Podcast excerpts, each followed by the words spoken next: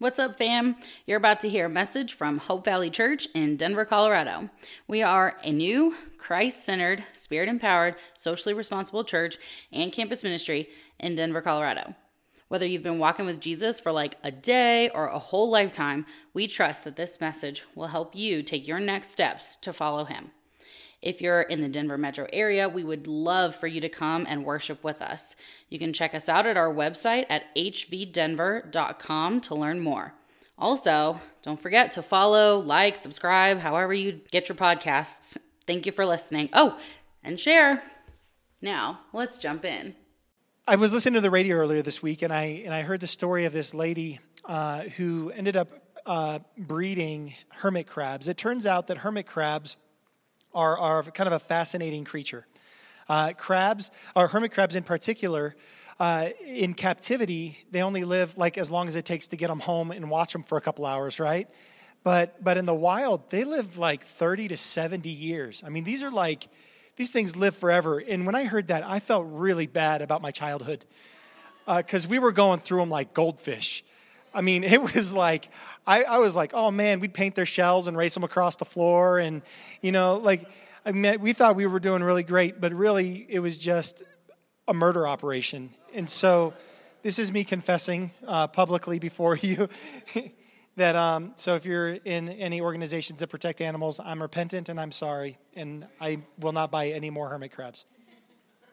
But apparently, hermit crabs are very, very difficult to breed in captivity, and so uh, they're only brought in from places where they they grew up in the wild, where they've bred in the wild and they're brought in.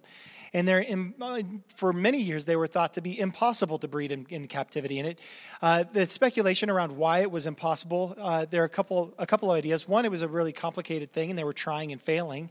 Two, they uh, hermit crabs just weren't delicious, so there wasn't a lot of motivation for people to learn how to do it. That's what they said on the podcast. So, so you know, somehow, somehow if it was delicious, we would have found a way to, to breed them much more quickly so it would cost less to bring them over, but that's not what happened. And so this lady had a hermit crab, and, and it was in her it was in her tank, and she was watching it, just kind of loving it and taking good care of it. And then she noticed these growths, and it turns out that the growths were eggs. And so she got another hermit crab, and she wanted to, to breed that home. And she knew that they were hard to breed, and so she was like, I'm going to take the best care of these hermit crabs that they've ever received in their entire life. And so she made it her goal to keep the water clean and the cage clean and the space clean.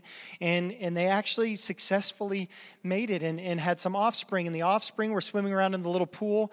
And so she's like using a, a baster. She was like emptying the water and replacing the water, you know, it's all salt water and taking good care of it and keeping it clean and taking, so and they were growing up. And then, you know, she had thousands of these things in the tank. And, and so she was like going to crack the code. And then when it was time for them to come out of the water and come onto land, they just started dying off. And she, and it went from a thousand little baby hermit crabs to zero crabs in very short time and she was devastated. She was so angry, um, and, and she was upset about this. And so she's like, I'm going to figure this out. And so she tried again the next summer and the next year, and she tried it again. And then she tried it again the next year. But this year, she was going to try and do something different. She was going to take less good care of them. And in taking less good care of them, she was going to leave their water a little bit dirty and she was going to do it occasionally. And she was going to like try not to care so much, one, to guard her own heart, but two, because she thought maybe her care of them was getting in the way of their ability to enter into the fullness of the life that she wanted them to have. You preaching your own sermon now already, so maybe I did this in the wrong order.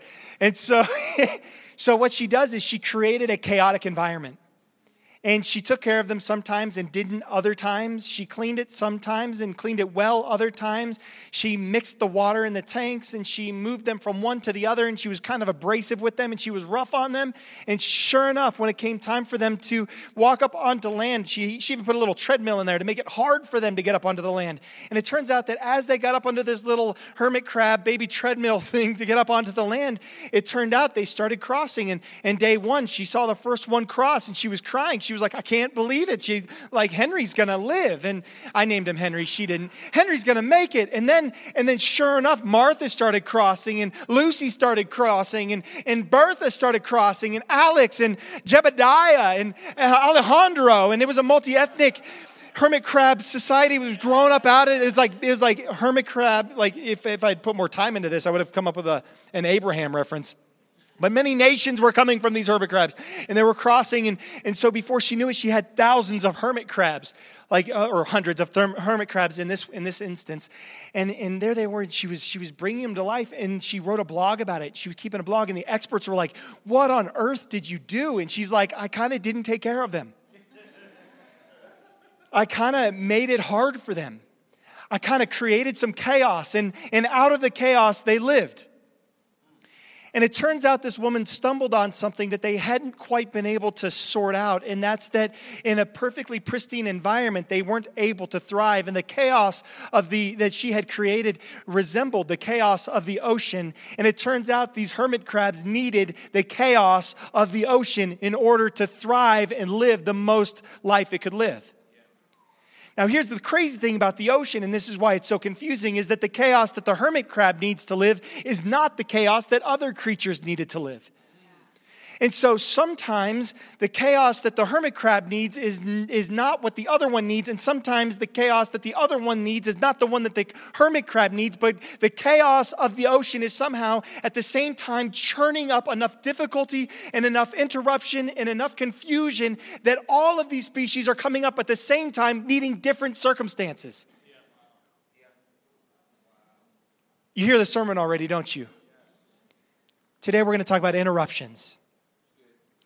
And we're going to talk about the interruptions that God brings so that we can experience the fullness of life. But in order to do this, we're actually going to do a survey of Scripture and we're going to see a whole bunch of different characters in Scripture, but we're going to, we're going to leap out of one of them. So, Wayne, if you could come forward with me, please. We're going to leap out of 2 Timothy chapter 3, verses 16 and 17. If you could go ahead and stand to your feet to read this with us, because participation is better than. Uh, like half of us got it. Participation is better than? Observation. There it is. It's only like two verses, so read this with Wayne. He's going to set the pace and then he'll pray for all of us. All scripture is inspired by God and is useful to teach us what is true and to make us realize what is wrong in our lives. It corrects us when we are wrong and teaches us to do what is right. God uses it to prepare and equip his people to do every good word. Father, we thank you for this word, and we pray that the essence of it will go deep into our hearts and change us as we walk out of here today. We pray for David as he delivers it, that your, that your intended message would go forth and accomplish the purpose for which you intended. We ask in Christ's name. Amen. Amen. Go ahead and be seated. So, the Word of God is profitable.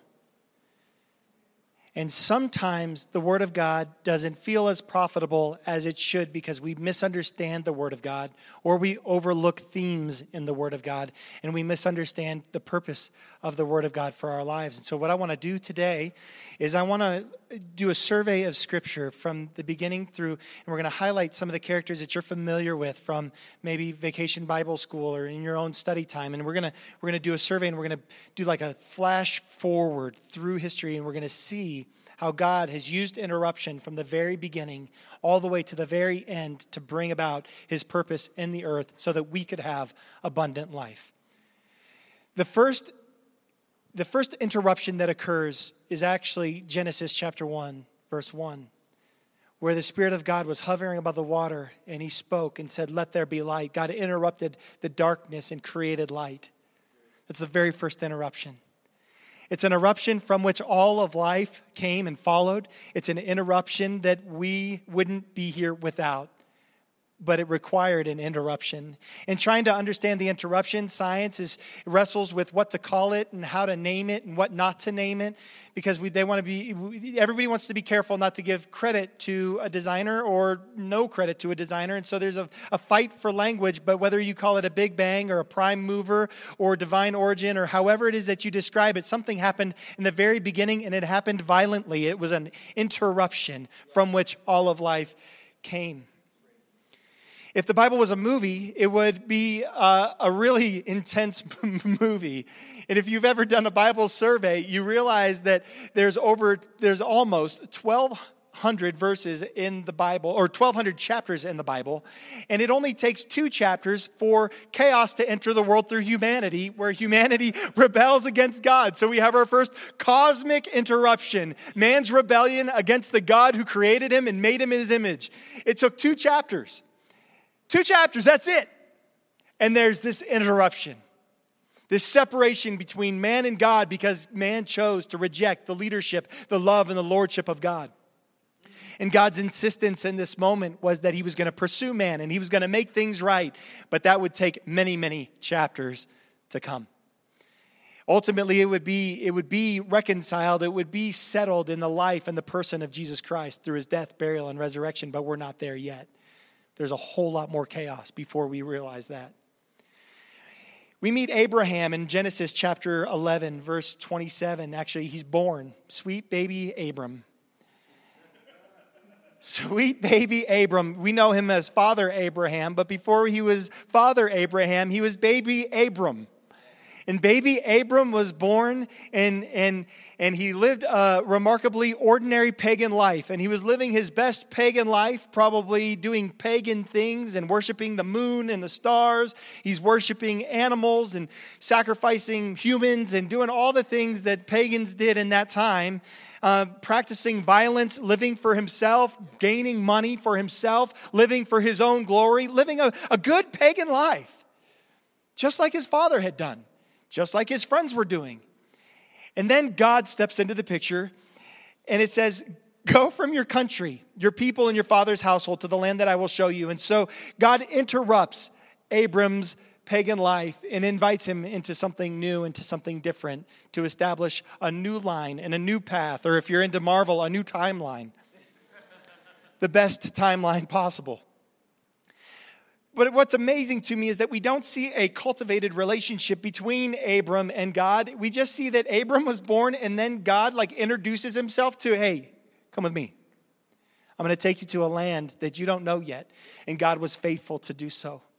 Through Abram's interruption, we learn that God is faithful when we're faithless because he can't deny himself. When, when we look at Abram's interruption, we, we realize that God is faithful to do in man what's impossible for man to do by himself because this man who couldn't have children by himself with his wife now becomes the father of many nations at a very old age because of God's provision to him. It started with an interruption that, if we're quite honest, was probably maddening. Has God ever called you to trust Him to follow you into something and you weren't sure where it was going to land? Let's not, let's not like whitewash this thing. Abram was probably like, What the hey, God? What the moon? And God's like, I got you. In Genesis 37, we meet a man named Joseph. We love Joseph, don't we? Because we whitewash his life. We make it so easy. So Abram was his father, or J- Joseph was his father's favorite son, and his father gave him a coat of many colors, and a coat of many colors would have been very, very expensive, and there was symbolism in it. That's not what the sermon is about. And so he gets kind of prideful, and he's having these dreams of people worshiping him and bowing down to him, and he's like feeling himself. And so he tells his brother, he's like, hey, I'm pretty much going to be the man when I grow up. And they're like, yeah, we'll take care of that. And they sell him into slavery. If you think you had problems with your siblings, they sold him into slavery. Now, in fairness, a couple of the brothers felt bad about it. I'm sure that felt good for Joseph to know. He's like, Well, I'm glad you felt bad about it. While I was in slavery, he ends up being accused of rape, being put in jail in a, in a, in a dungeon, serving people who forget about him. Anybody serve somebody who forgot about him? How mad were you? Imagine being in a dungeon and serving somebody and being forgotten about. So Joseph is, is here and now, now he's getting called up into, he's getting, he, he gets promoted into, into the king's court and becomes a ruler. And because of the interruption, the many interruptions of Joseph's life, he has the opportunity to save his entire family. You know, the Israelites who got delivered out of Egypt by Moses? That was his family.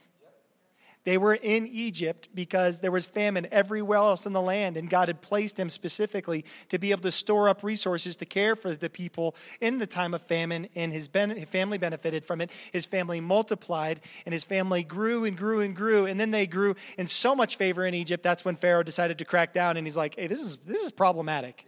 If you've seen the movie Ants, it's kind of like that. Pharaoh's the Pharaoh's the grasshopper, ruling and being awful. And the answer the people of Israel, if they just knew, they could, yeah. So Moses becomes that guy. So then we've got Moses. Moses was Moses was done with that palace life. He, in a fit of rage, murdered a murdered a guard, and then ran for his life. Talk about a life interrupted. This one's interrupted by his own passion. Anybody had their life interrupted by their own passion? Man, you haul off on somebody, you said something, maybe you did something. That's just the two pastors in the front. That's great. Oh, there we go. It's a few rows back now. Your passion ever gotten in the way? Interrupted your life because you have to deal with the circumstances of your passion? Oof, that one hurts because you can't blame anybody else. You're like, dang, like I killed that guy. Hopefully, not that casually. So Moses goes out and now he's taking on the life of the farmer and he gets a wife and he's probably having, you know, he's got kids, he's raising his family, he's living that farmer life. Anybody, that farmer life attractive to anybody? You know, I drive from Kansas City to Denver every once in a while visiting my family and I'm like, you know what? That'd be easy. You can watch a, you, my dad said you can watch a dog run away for three days. Just, you just like, there's something about it just open, it's free. My thoughts just go everywhere. If you've driven it, it's pretty true. So he's living that farmer life. You know, he's not worried about his kids. He can see them forever. And, in, you know, out there in the desert, and he's living this, this farmer life, and then he's walking along, and there's this bush, and it's on fire. Now, here's the thing about ancient bushes is they caught on fire a lot. I said that casually, kind of silly, but it's reality. In the desert, bushes would catch on fire.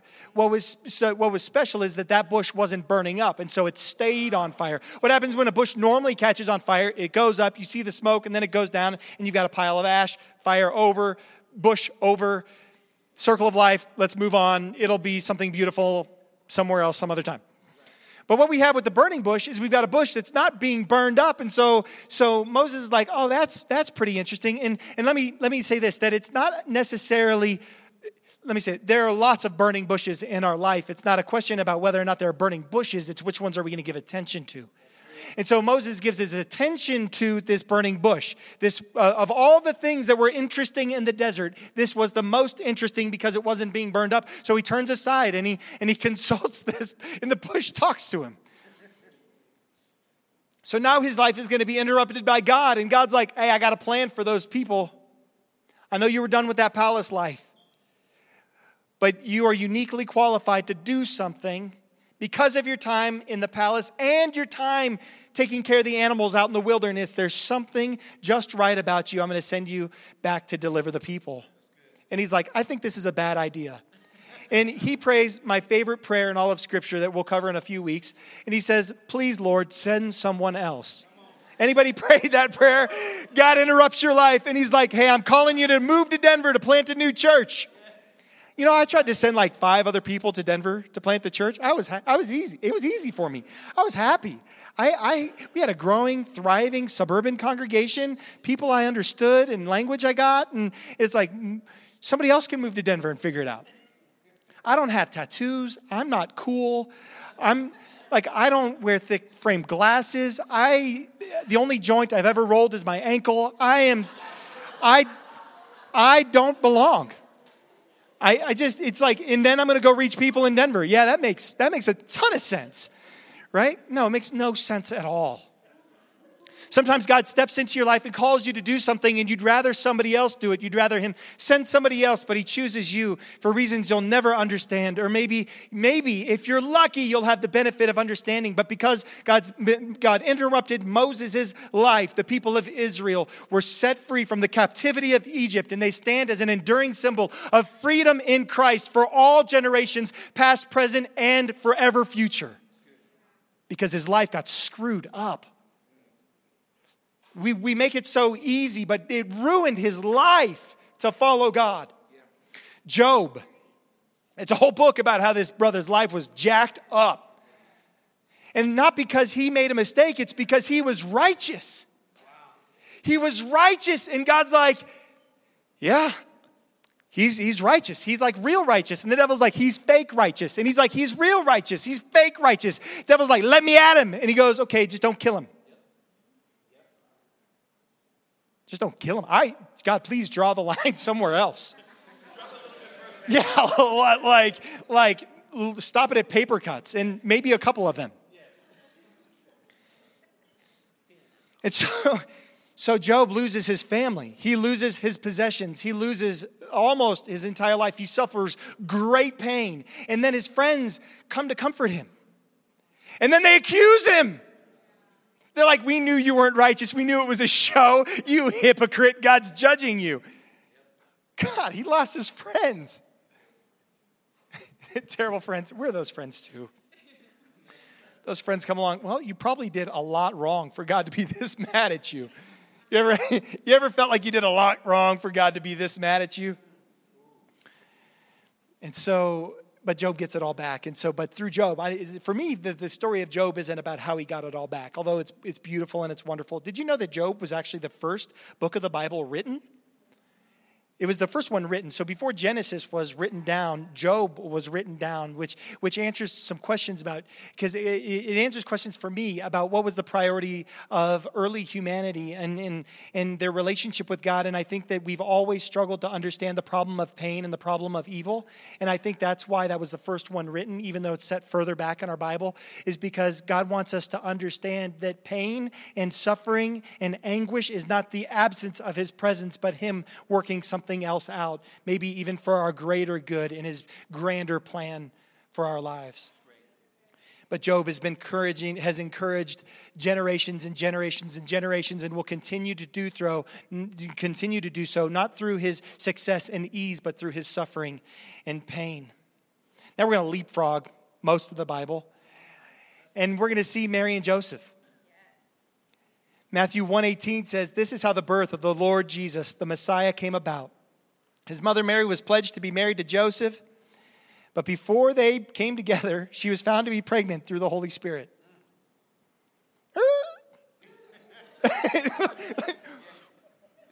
what?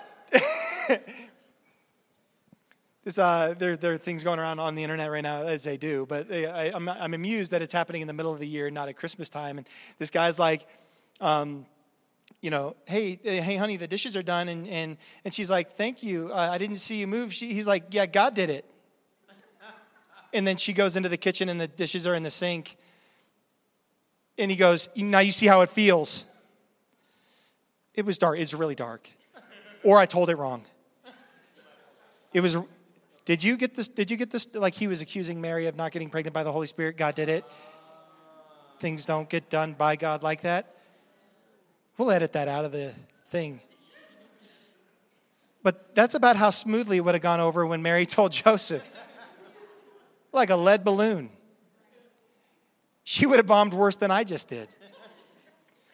And so here she is, pregnant by the Holy Spirit in a time when it was only supposed to be celebratory and exciting. And now she's pregnant and everybody's looking on and it's like, oh, what's going on there, Mary? Their lives were divinely interrupted of no doing of their own. Again, a case where because of their righteousness, difficulty was coming to them, though it would bring with it great, great benefit and great pleasure for the entire world. It was going to be inconvenient and interrupted and incredibly difficult for them. Their lives were interrupted. It's not just a cute little nativity with no pain. It's tons of confusion and pain and faith and endurance and forbearance and forgiveness and walking with Jesus.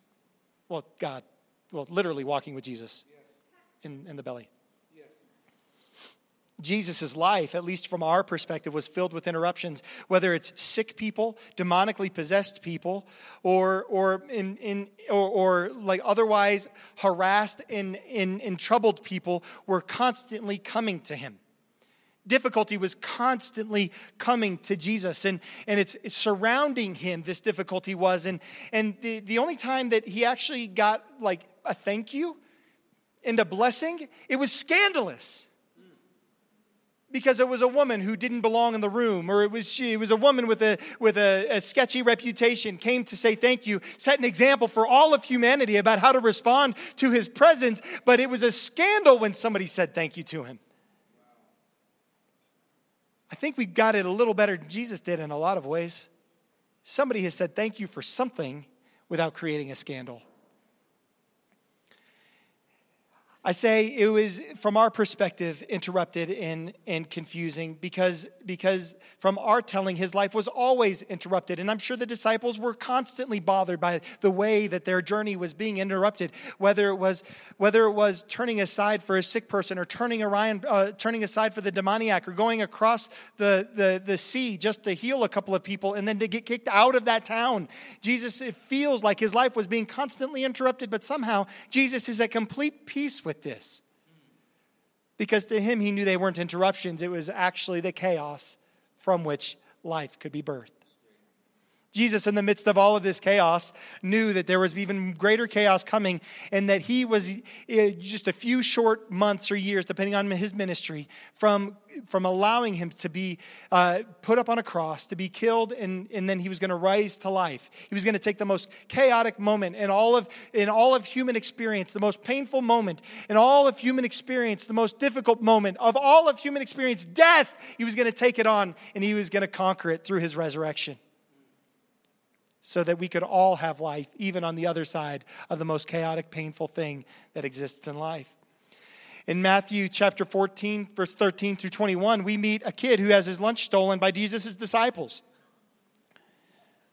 This kid, his mom gave him some lunch, and he's walking along just thinking about eating his lunch, and he's so happy because he's got enough lunch. And the disciples are like, hey, yeah, nice lunch. nice lunch. We're going to need that. to a kid. to a kid. We're going to need your lunch. Give me your lunch, kid. And man, can you imagine how that kid felt? Try it today. Take some, take, say, no, don't actually try it. There's no truth to taking candy from a baby. It is chaos. Let's not do that. Let's do the opposite this kid's life was interrupted. Like, and from this, I'm like, man, there's like nobody off limits from the interruption of Jesus. Like, kids' lives can be interrupted. And Jesus can step in, but because of the kids' interruption, the entire crowd ate and everybody left with extra. More than enough because that kid's lunch was stolen. Few chapters before that, the disciples were fishing, and Jesus like, "Come follow me, and I'll make you fishers of men." And their lives were interrupted. They had they had businesses, they had responsibilities and schedules. These aren't like people just banging rocks and like throwing things at animals. Like they had like a society that they were a part of, and taxes to pay, and and lives that they were living, and their lives were so dead, like deeply interrupted by the call of God, and so they said yes to it. And the rest of their life is an interruption, all the way up until most of them died by martyrdom. They went from being fishermen, where they would have lived a pretty decent long life and had food and family and comfort, to dying. But because of their life and their death, the power of the gospel has been handed down generation after generation after generation after generation. And if you've received any benefit at all from Jesus, up to and including salvation, it's because their lives were first interrupted. In Matthew 21, the disciples, this gang of disciples, stole a donkey because Jesus told them to. said as they as they approached Jerusalem and came to Bethphage uh, at the mount, on the Mount of Olives, Jesus said to his two disciples, "Go to the village ahead of you, and once you uh, once you get there, you're going to find a donkey tied there and her colt with her. Untie them and bring them to me. If anyone says anything to you." Tell them that the Lord needs them, and He will send them right away. it's amazing. Can you imagine Jesus telling, like, if I told you, hey, I need you to go to Aurora for me, you're gonna, you're gonna see, you're, you're gonna see a Tesla SUV and then a Tesla compact right next to it, like right next to each other. I, I need you to take them and bring them, bring them back. And if anybody says something, tell them David sent you. like, y'all, this is in the Bible. This is the chaos that's being unleashed, but because of the chaos that was unleashed on this families whose donkeys were stolen for the day, a prophecy thousands of years old was fulfilled in their, in their, in their seeing. So God doesn't just allow chaos to happen for the short term thing, He allows the chaos to come to satisfy uh, a forever thing in Acts chapter 10. Peter, I got two more examples, and then an observation, and then an invitation to respond. In Acts chapter 10, Peter is living his best life as a disciple of Jesus. He's a part of the way, which is what the Christians were uh, originally called, and he was living this disciple life of Jesus, doing everything he could to represent Christ well. Uh, he was living this out the best that he could, and as a Jewish man, he was staying away from pork, and he was staying away from Gentile people, and he was living his best Christian life with people who were living out the Christian life exactly like he was living out his Christian life. And then Jesus sent him to a tanner's house. And at this tanner's house, he has a vision where God lowers down in front of him a sheet filled with things that he shouldn't eat, things that were unclean to him things that, that he never could have been near otherwise, things that would have made him unclean and unfit for himself and for God and the society that he was a part of. And here it is the sheet lowers in front of him. God interrupts his life and said, Don't call unclean what I call clean. Not only is it okay to eat these foods for you, but I need you to relate to the people who are unlike you. God disrupted his life, and the gospel spilled out from this small group of Jewish believers to the, to the Gentile people, who is us so, because Peter's life was interrupted, we can know, trust, and follow Jesus. And Paul as well had a similar experience where he was living his best Pharisee life and he was going along and he was he was attacking and assaulting Christians because they took the name of Jesus and he, he was persecuting people of the way. And Jesus appeared to him on this road, blinded him, knocked him off the horse, and is like, hey, change of plans. You two are going to leave everything that you know and everything that you're comfortable with. I'm going to make sense of it all in a way that you could never have imagined. But I'm going to interrupt your life for the benefit of the world. And much, much of what we know about the early church and the way they related to him and, and, and how, they, uh, how they related to one another and how they related to Judaism and, and to the law is because of Paul's letters. Because his life got jacked up. His life got jacked up. Like walking away from, from being a Pharisee and becoming a Christian was going to cost him everything. It was going to cost him his pension. It was going to cost him his comfort, his house, his family. God interrupted his life, jacked it up. Because God wanted to do something far more meaningful. And, and here's the thing about just about every single one of these people is that they never got to see the full impact of what happened through their lives. They never got to see it. Abram never saw nations, died with a small family. Paul never understood the impact of his writing, though he saw some short term impact.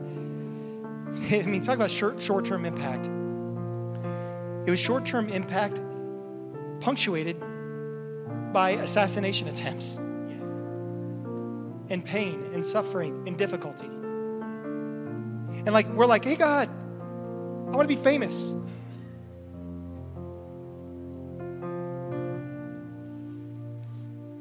Nobody on this list, except for Jesus himself, understood the impact of his life on the world. It was interrupted, it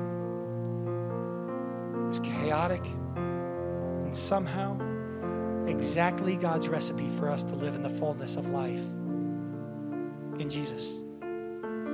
Some observations. I think sometimes we are anxious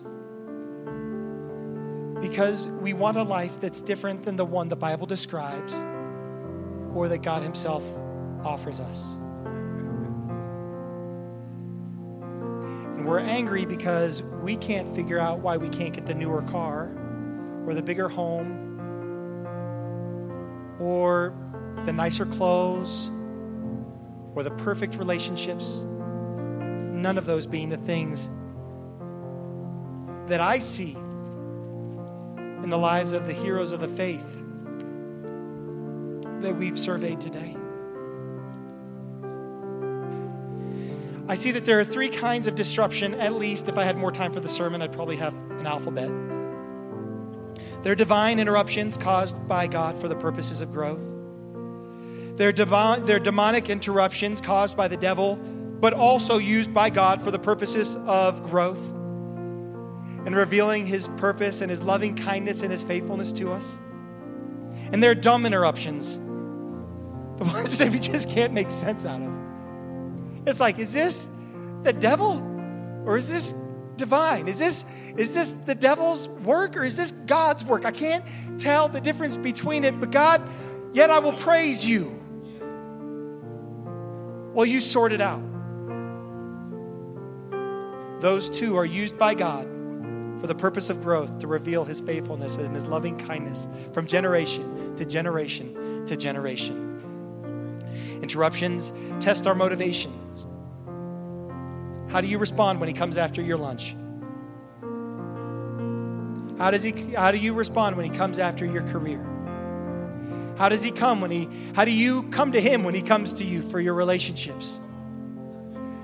When he approaches you for your shame or your insecurity, how, is it that you respond to him? He's going to test your motivations. Is this really, are you living for the glory of God or are you living for the glory of self? Are you building unto yourself? Are you building for God and his people?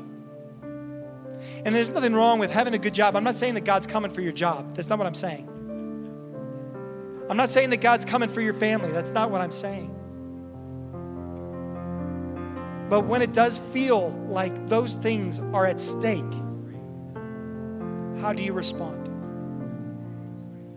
It could be the chaos that God is allowing to enter your life because it's exactly the right recipe for you to live forever, including because of the death, burial, and resurrection of Jesus and saving faith. Final thought only God can take the mess and the chaos of this life and make it something.